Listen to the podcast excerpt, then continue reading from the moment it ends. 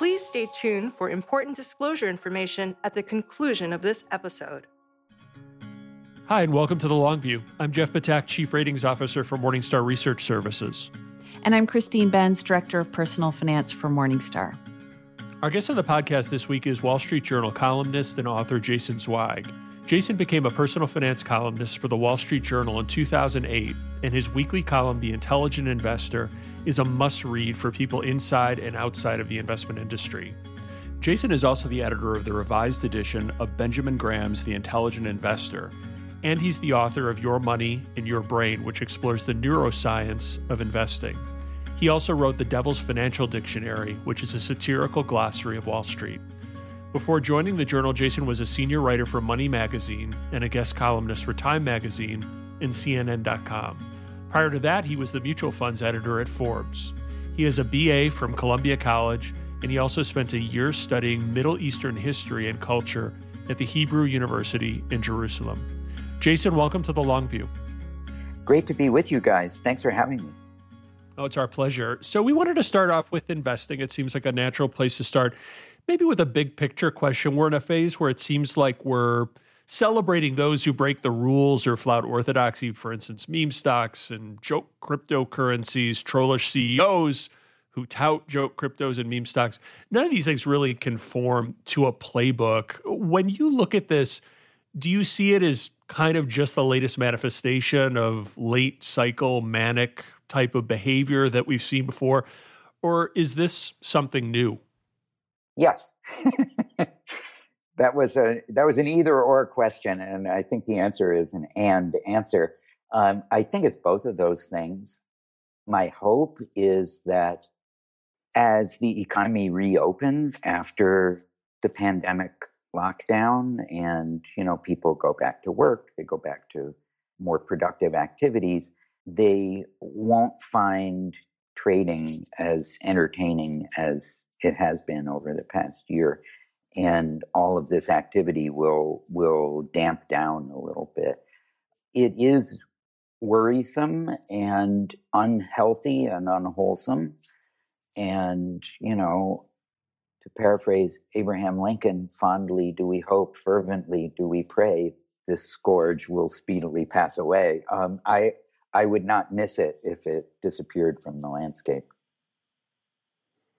one feature of the current trading frenzy is this instinct to be dismissive of experts. For example, people like us who might say it's better to simply buy index funds and call it a day. What does expertise mean? And why have people become so distrustful of experts, not just in the investment context, but seemingly in other areas as well?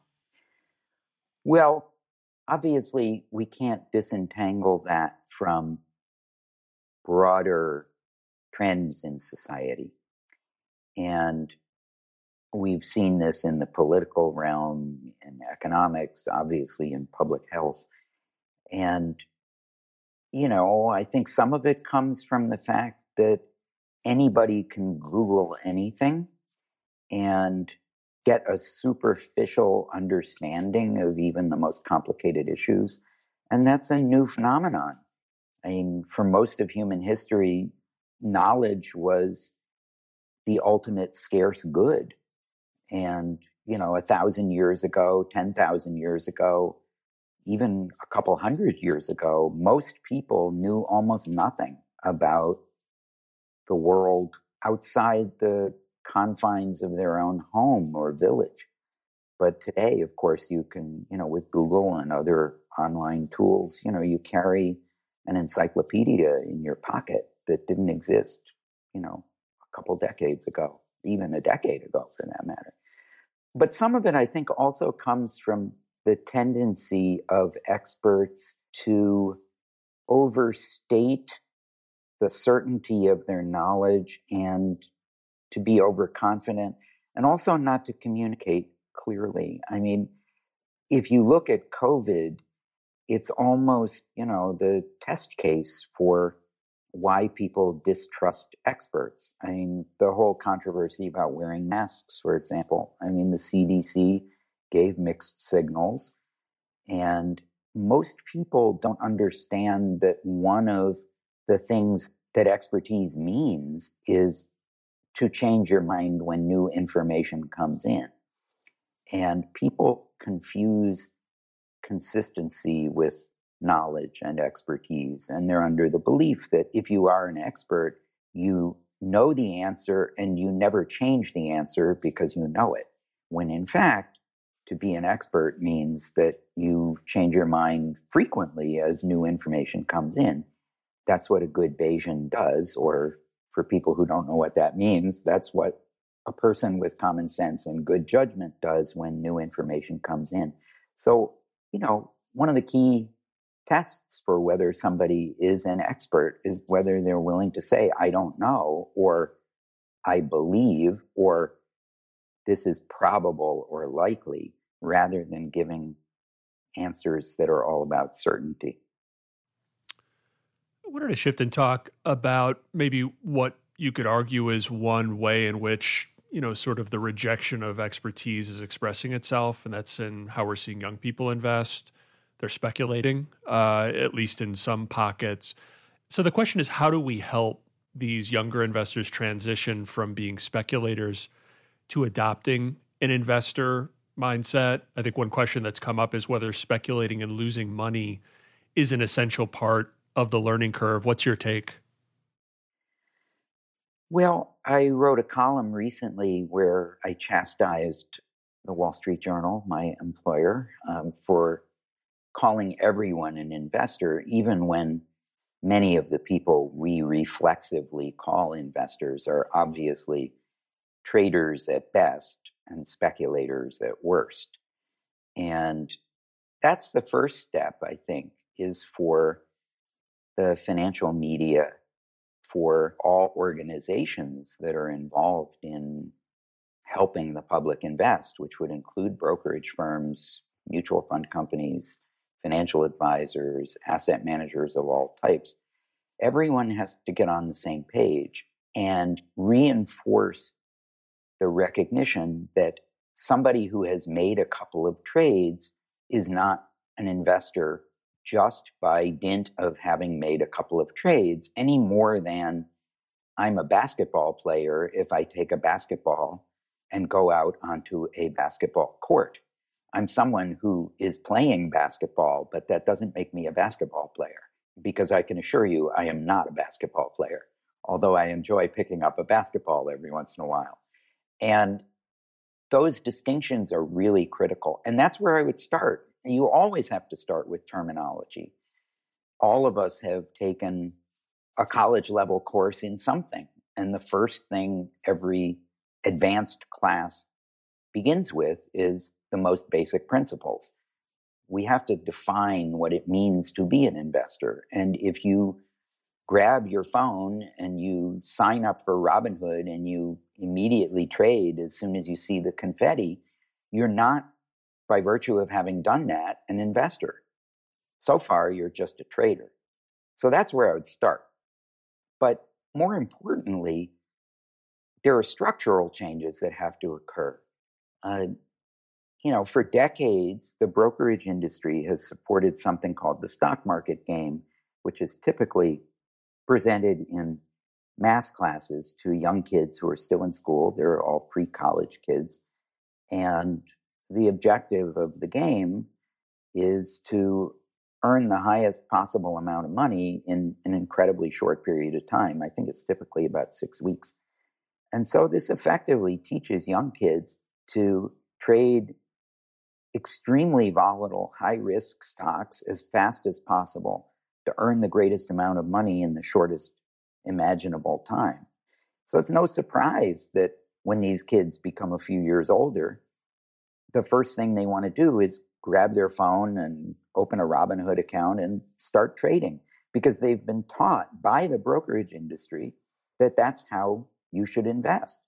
And, you know, if I could snap my fingers, I would make the stock market game go away and I would make it be replaced with, you know, a curriculum that centers on compounding and principles of behavioral finance that would teach young people about overconfidence and the illusion of control and you know other principles other psychological principles that would not only help them be better investors, but would help them lead more productive and satisfying lives. So, you know, we need to start with the definition of what it means to be an investor, and then we need to sort of heal the ways we've gone wrong as a society in encouraging speculative behavior. You've referenced how trading has gotten easier. It seems like a positive because this lowers barriers to entry and it allows some people into the market who might not have been able to be there before, but it seems dangerous too, as you've alluded to. So, have the removal of these frictions, has that been a positive on balance? Yeah, if you don't use them, being able to trade for free is great if you do it, you know, a few times a decade or a few times a year to be more realistic. But if you're doing it a few times a day or a few times a week, it's terrible. Uh, obviously, you know, whatever you tax, you get less of. And in the days when brokerage costs were much higher, people traded much less because it was like a tax. And there's zero evidence that people who trade more earn higher returns. And there's substantial evidence that the more you trade, the less money you'll make. So making trading cheaper or making it free is beneficial only for people who use it extremely rarely and judiciously. I mean, if you're going to shoot yourself in the foot, using a pistol is a much better idea than using a machine gun. Do you think the removal of these barriers and frictions has implications for the cost of capital and the kinds of returns investors can expect to earn in things like stocks and bonds? Yeah, I think it does. I mean, uh, Elroy Dimson and his colleagues at London Business School and the University of Cambridge have shown that you know the reduction in ownership costs and the ease of diversification that were brought about by the popularization of mutual funds in the second half of the 20th century almost certainly led to more diversified portfolios and a long term rise in the valuation of the stock market not just in the US, but globally. Although I think the best evidence is for the US. So, I mean, to the extent that free trading makes stock trading nearly universal, I think it would almost certainly lead to lower returns in the future. Not just because people will trade to their own detriment, but because a greater number of people will end up participating in the stock market as a whole. We talked to Jason Hsu recently about investing in China. The investing climate that he described seemed reminiscent of the late 90s here, where investors speculate a lot and they chase performance. In a way, this, I guess, is to be expected as China has risen so in such a meteoric way. But does it surprise you that even a country as advanced as China that we see unbridled investing behavior like this? And more generally, why don't investing best practices propagate across societies more rapidly? Well, uh, I'm not sure we're in a position to point fingers at anybody else for speculative behavior, we in the US. There seems to be plenty of it here to go around. But I also think that speculation is a human activity. It's not just an American one or a Chinese one. There are significant cultural differences, though. You know, places like China, Taiwan, South Korea do have a long tradition of what I believe the locals call punting, you know, just sort of treating the local stock market as a casino or a racetrack and engaging in lots of speculative trading. So, so that does go on in Asia quite a bit. You know, I think what's interesting about some of the cultural differences you see in portfolio turnover rates around the world is I think some of it has to do with the extent to which societies are highly trusting. Um, there's been great research done on the importance of trust to healthy financial markets and societies where the typical person is deeply trusting of more than a handful of their closest family members and friends tend to have healthier financial markets and political systems for that matter. And societies where people are highly distrustful, you know, which could be places like Russia, uh, lots of countries in the Middle East, Latin America, um, some countries in Africa, where trust tends to be much lower. Participation in the stock market also is lower. And for that matter, political systems tend to be more authoritarian and public participation in politics tends to be more fragile. Now, it isn't totally clear which direction the causality goes, whether people participate less in public institutions because they're less trusting or they're less trusting because they don't participate much in public institutions. But certainly, the more we can encourage everyone to participate in a healthy way in the financial markets, the better off societies will be. You've studied, written about, and collaborated with some of the most consequential people in the investing and behavioral finance fields Ben Graham, Warren Buffett, Danny Kahneman. All were driven and charismatic in their own ways, but they were they were different in terms of temperament. What lessons has that conferred about the role temperament plays in success or innovation, in your view? Well, I guess I should start by noting that um, yes, I collaborated with Ben Graham, but he was dead at that point. Um, he was certainly the easiest collaborator I've ever had. Um, when I was working on the Intelligent Investor book in 2002 and 2003, Graham well, he died in 1976, so he gave me no trouble. There was no pushback. Um, but he was an extraordinary man, and certainly some of the other great investors and thinkers I've gotten to know over the years uh, have all been extraordinary in their own right. You know, I think temperament is incredibly important. The great investment consultant Charlie Ellis gave a remarkable speech in Toronto many years ago, where he talked about the three ways an investor can achieve superior performance. And if I remember right, the first was what he called physical excellence, which basically means outworking everybody else. I mean, you can just try harder and if you have superpowers and you know you can get up at four in the morning and work until you know 10 or 11 at night reading annual reports and you know financial statements and doing all kinds of other fundamental research maybe you can just outwork everybody else. There aren't a lot of examples of people who've done that but i'm sure there are some.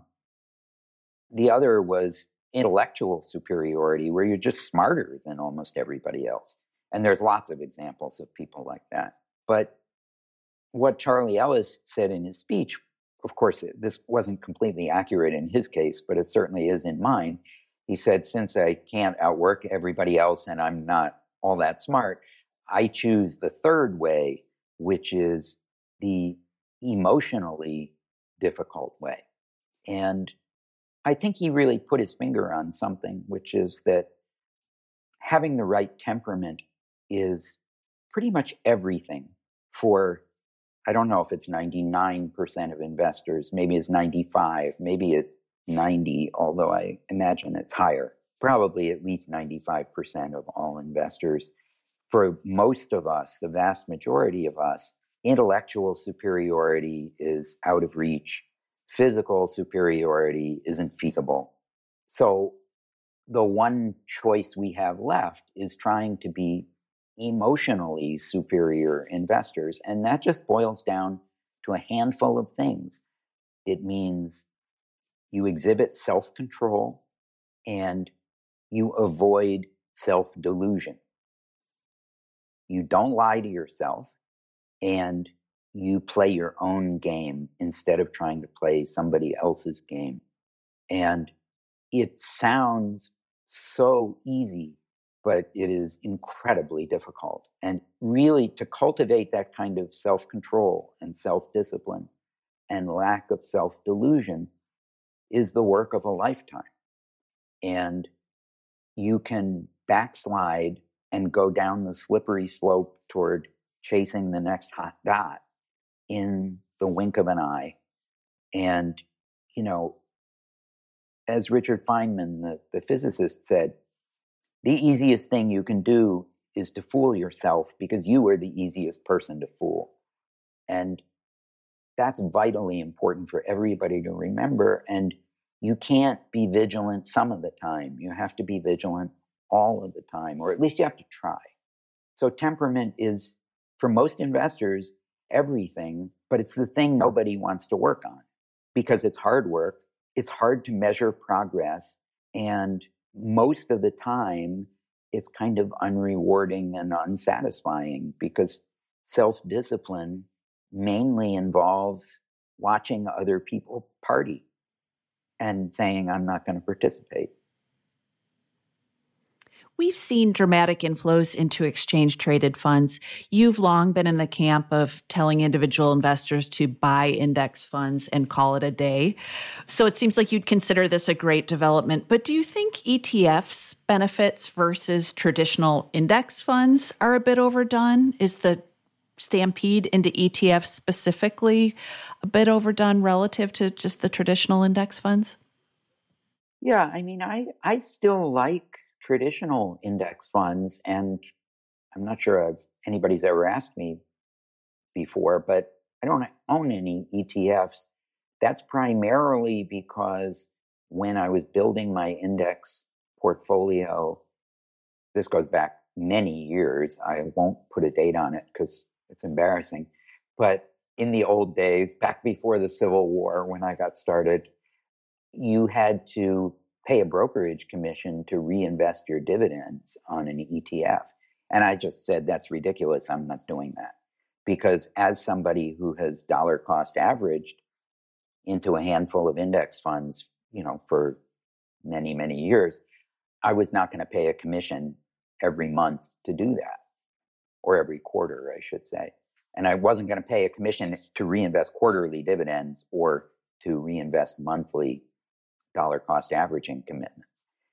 You know, today that friction has been removed, but it may be a little too easy to trade ETFs. I mean, this is, as most of our audience, I'm sure, knows, this was Jack Bogle's criticism of ETFs from the start that they were too easy to trade. And I think to their credit, most individual investors use ETFs quite conservatively. And the vast majority of the ETF portfolio that the typical individual holds is in core long term holdings of basic building block index ETFs. And that's very healthy. That's as it should be.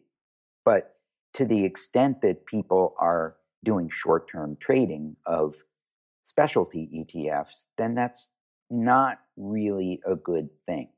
And I guess here, I should pause for a second and make a point that I think sometimes gets overlooked and we should emphasize, which is that I think I often sound kind of puritanical and like Calvinistic about the way people should invest. There's nothing wrong with having a small portion of your portfolio that you use for entertainment.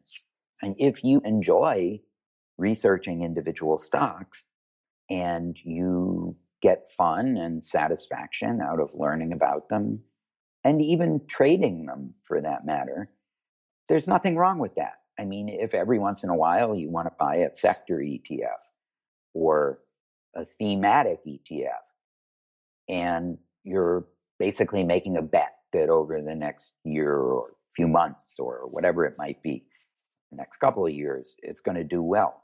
That's okay. I mean, I don't do it. personally. I don't think most people really should.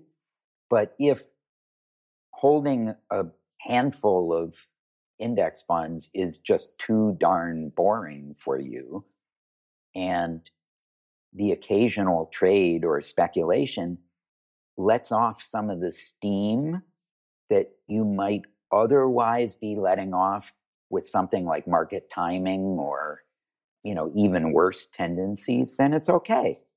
The key is you have to segregate that money. You have to have what i like to call a funny money account. Ideally you should have it at a completely separate firm from your core portfolio and as ben graham said you should never mingle your speculative and investing accounts and that's the hill i would die on wanted to shift gears and talk retirement. One of the most vexing aspects of the current market environment is for retirees who have to try to extract cash flows from their portfolios in the current year of very low yields. What advice would you give them? Well, there are no simple solutions or easy answers.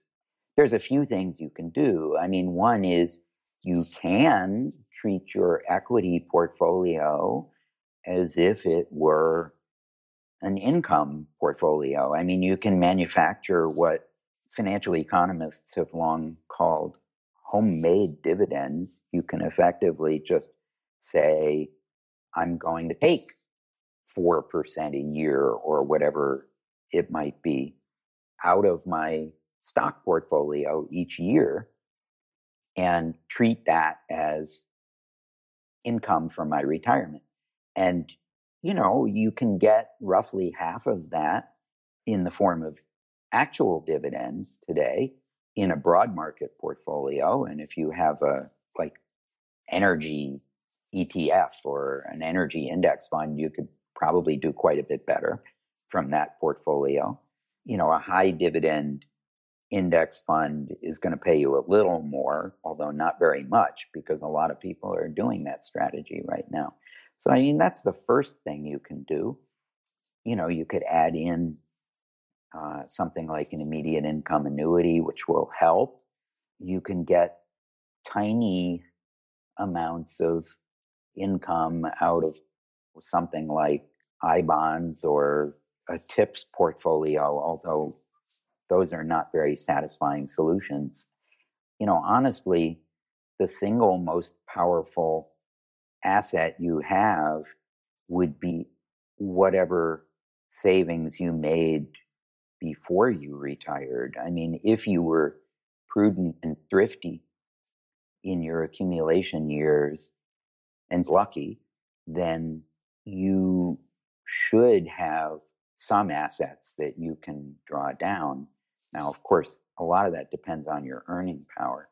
And people who are middle income, lower middle income, or poor really face no palatable choices right now other than spending down some of your portfolio and hoping that before too much longer interest rates will go back up and you'll be able to earn a decent yield on a fixed income portfolio.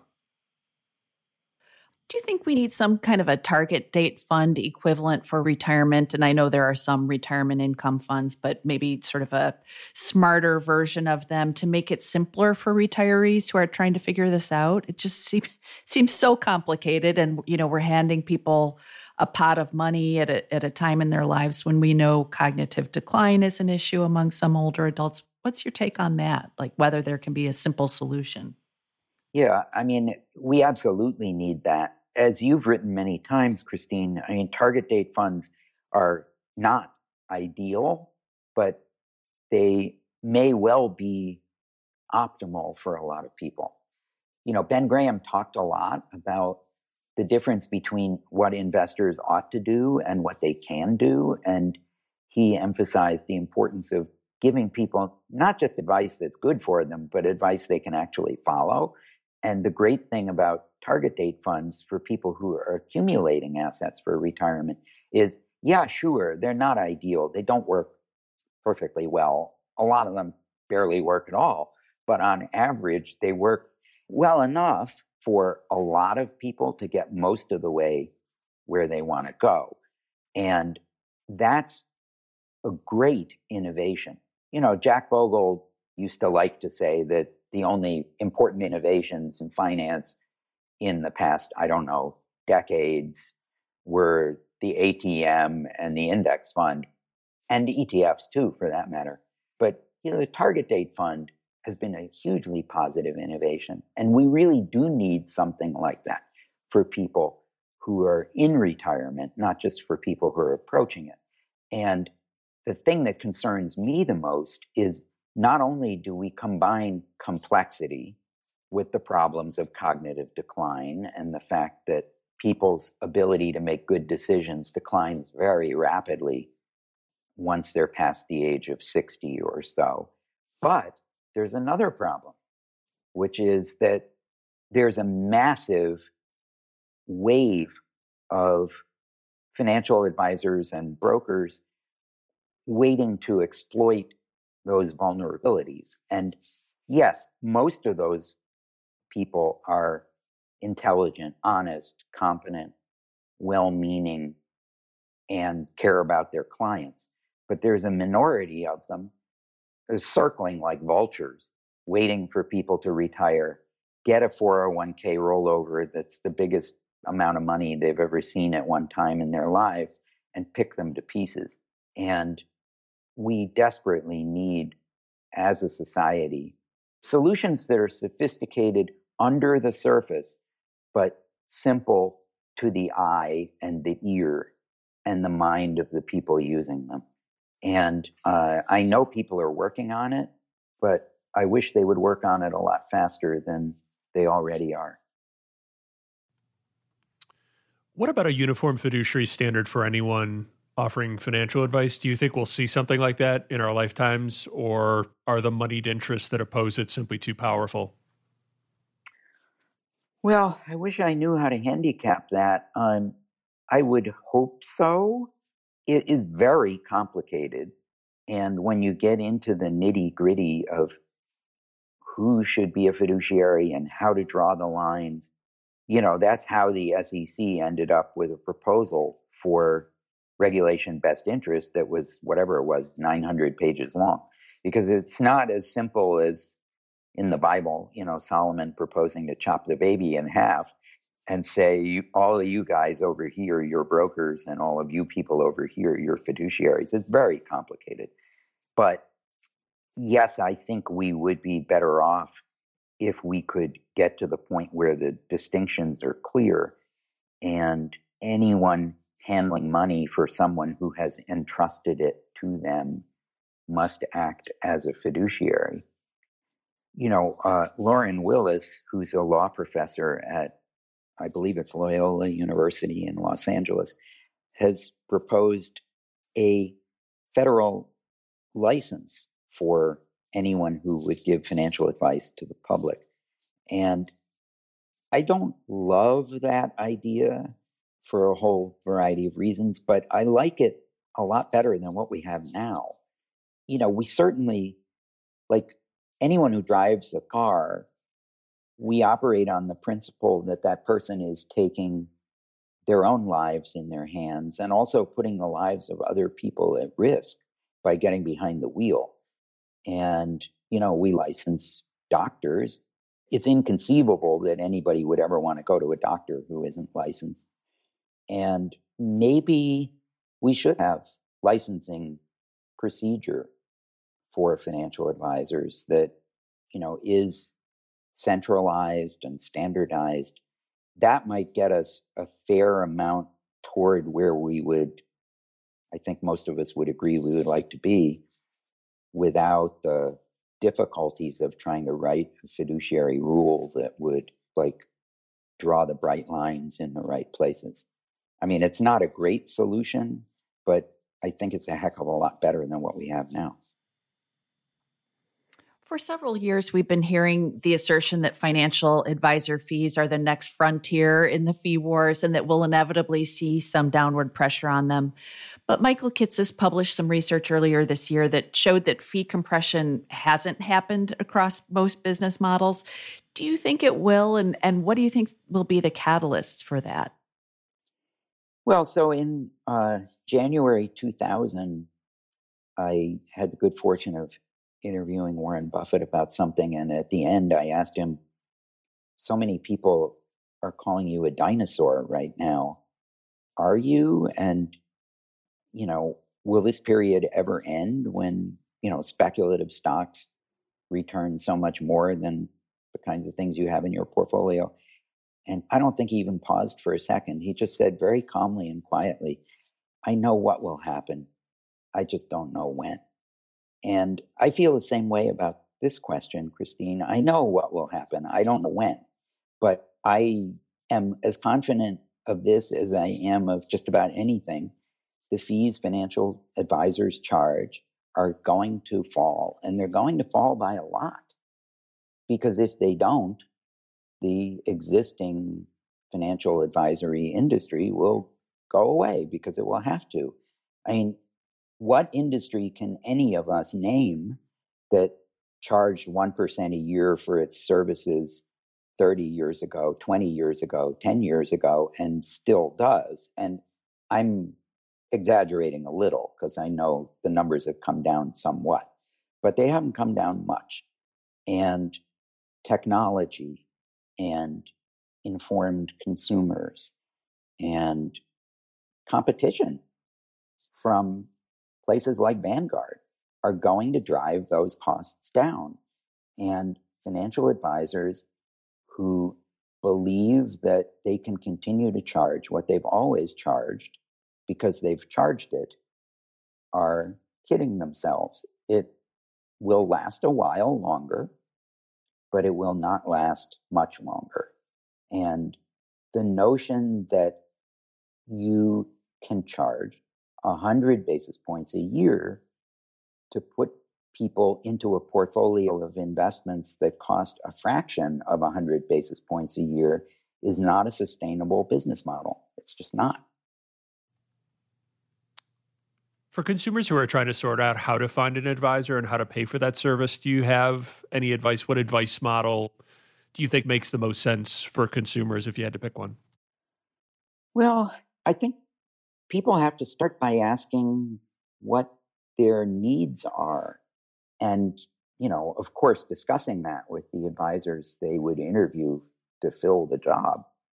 You know, if you mainly want portfolio management, then you probably should either go with a robo advisor or someone who charges by the hour, or frankly, you know, somebody working for a traditional brokerage firm who'll charge you on a commission basis.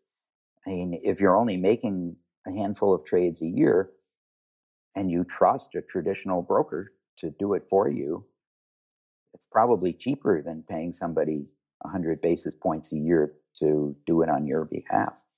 But if you need true financial advice, which I don't think portfolio management really is, then you want somebody who's more of a financial planner than a portfolio manager.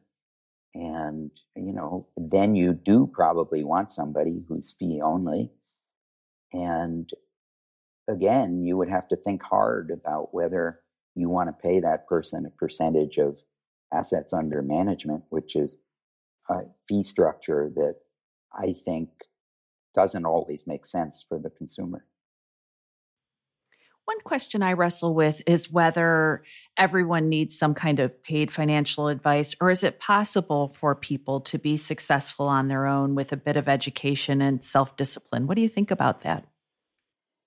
Well, I certainly think it's possible to manage your own portfolio without a financial advisor. Um, lots of people do that. Um, the entire Bogleheads community, which is really an ecosystem at this point, you know, there's thousands upon thousands of people following those principles, not just in the US, but worldwide. And they've succeeded amazingly well. Or actually, it doesn't amaze me, but it might amaze a lot of other people.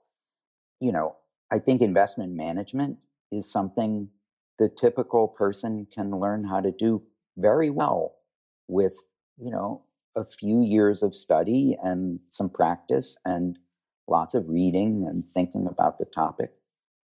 And you can probably do it better than most professionals, assuming that you have self control and self discipline, because you're not being paid for activity the way professionals are. As to whether you can do all your own financial planning, that depends. I mean, if you're the kind of person who does your own taxes and you never get audited and you never get a giant refund or a big penalty because you're always filing your taxes with close to impeccable accuracy every year, then you could probably handle a bunch of other financial planning issues as well, just as accurately. But for most people, financial planning has a lot of moving parts. As soon as you make a change to how you're handling your estate, that has impact on your taxes, your portfolio management, your retirement planning, and your savings program.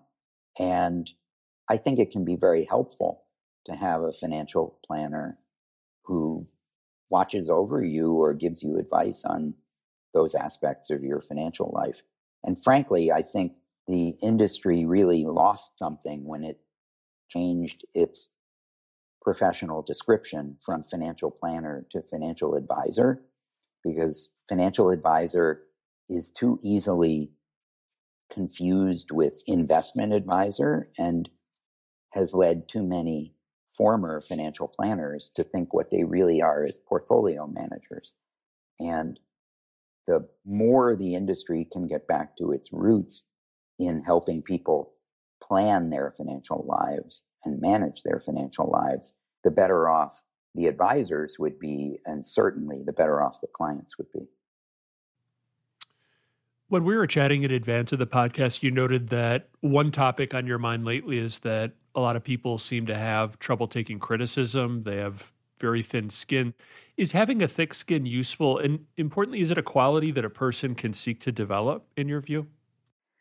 Yes, I think it's hugely useful. You know, I know a lot of people talk about the younger generation, you know, millennials and people in their 20s, even teenagers, as what's the term some I've heard used, uh, teacups and crispies you know, people whose feelings are hurt incredibly easily, who need like safe spaces and all of that stuff because they get triggered and they can't hear criticism. But I don't think that's a problem just among young people. It seems to have become endemic in our society. And part of the loss of incivility and the sort of increase in aggressiveness and rudeness that has come with social media and the universal spread of the internet and online communities is kind of I can be rude to other people, but it's terrible when they're rude to me. And that sort of makes no sense. If you want to dish it out, then you darn well ought to be able to take it. And certainly good journalists, not every journalist, but any decent journalist understands that if you're in the business of criticizing other people, then you have to be open to having them criticize you. And, you know, when I write a column that's skeptical or critical or, you know, some people might regard as negative, and anyone questions what I said or my evidence or why I said it the way I said it, those emails or you know direct messages on twitter or those phone calls i bring those to the top of my screen because the first thing i want to see is did i make a mistake? Was i wrong? I mean jeff you might not remember this but a while ago i made a mistake in a column i wrote and you pointed it out and i immediately went and checked and realized that you were right and i was wrong and I immediately flagged it to my editors and at the journal, as at every good journalistic organization, we have an incredibly strict procedure for making corrections, which is if anybody points out that something we wrote has a factual error in it, we are professionally obligated to look into it. And if the person pointing it out is right and we're wrong, we have to correct it. And if there's anything more humiliating than having to point out to two and a half million people that something you said was wrong, I don't know what it is. But I mean, the journal has maybe we have 3 million subscribers at this point, but it's a terrible feeling. But when you're wrong, you have to say you're wrong and you have to be open to the fact that you could be wrong. You know, I'm not interested in hearing from a bunch of people who agree with everything I say. That's why do I want an amen corner of people who tell me that I'm right or that I'm smart? I can't learn from that because they already agree with me. I can only learn from people who disagree with me. So if you treat people who disagree with you as your enemy, you're going through the lifelong effort of trying to learn about the world with your hands tied behind your back. You have to open yourself to criticism and disagreement so you can learn from other people and not just live in an echo chamber. That's incredibly important. You're an avid reader, I know. So, what have you read lately that has knocked your socks off? Perhaps you can give us one business related book idea and one non finance book. Sure. So, uh, in the past few years, the best book I've read is one of the best books I've ever read in my life, which was an enormous, epic Russian novel. And I'm sure a lot of people just closed their phone and turned off this podcast. But it was a great novel called Life and Fate by Vasily Grossman. And this book was uh, written in the 40s and 50s and originally published in the West, I think, in the 1960s. It's one of the greatest novels ever written. And I had never heard of Grossman or of his book, Life and Fate, until a few years ago when a friend of mine said to me, Whatever you're doing, you need to stop doing it, buy this book, and start reading it. And I did, and I loved it. It's an amazing book. It took me several months to read but it's just phenomenal. It's an amazing, amazing book. I loved it.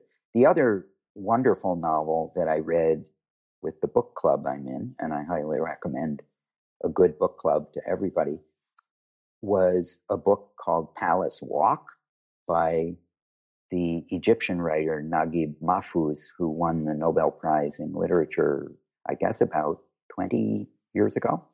Um, and for anyone following along, Mahfouz is spelled M A H F O U Z. And it's just a wonderful novel about life in Egypt around World War One. And it's beautifully written and just full of insights about human behavior that I really loved. And I liked it best because I knew nothing about him or the book. And it really felt like a revelation when I read it because it was so wonderful. And then I guess the best business book I've read in the past year or so is the choice, I'm sure, of a lot of people, which would be The Psychology of Money by Morgan Housel, which is just great. And certainly everybody interested in investing and personal finance should read that book. And I think it's so good that 25 or 50 years from now, people will still be reading it. Your weekly column is a must read for many people in the investment world, including Christine and I. Who are your must reads, or in the case of podcasts, must listens each week? Well, so I have uh, I have kind of eclectic taste. Um, I just mentioned Morgan Housel, and his book, but I also uh, follow his blog posts very closely. He's terrific. A bunch of the bloggers at Ritholtz are really good. Um, and I should immediately interject your question is the kind of question where as soon as we get off our discussion, I'll realize I forgot about 50 people. Hmm. it's not meant to be inclusive. It's just whatever pops in my head at the moment. But people like Nick Maggiulli, Michael Batnick, Ben Carlson, those guys are great. You know, Matt Levine is probably the best daily commentator in the whole financial world. And his newsletter at Bloomberg is indispensable. I also pay close attention to Joe Weisenthal and Tracy Alloway at Bloomberg, um, Robin Wigglesworth at the FT, and Jesse Livermore, who blogs at Philosophical Economics.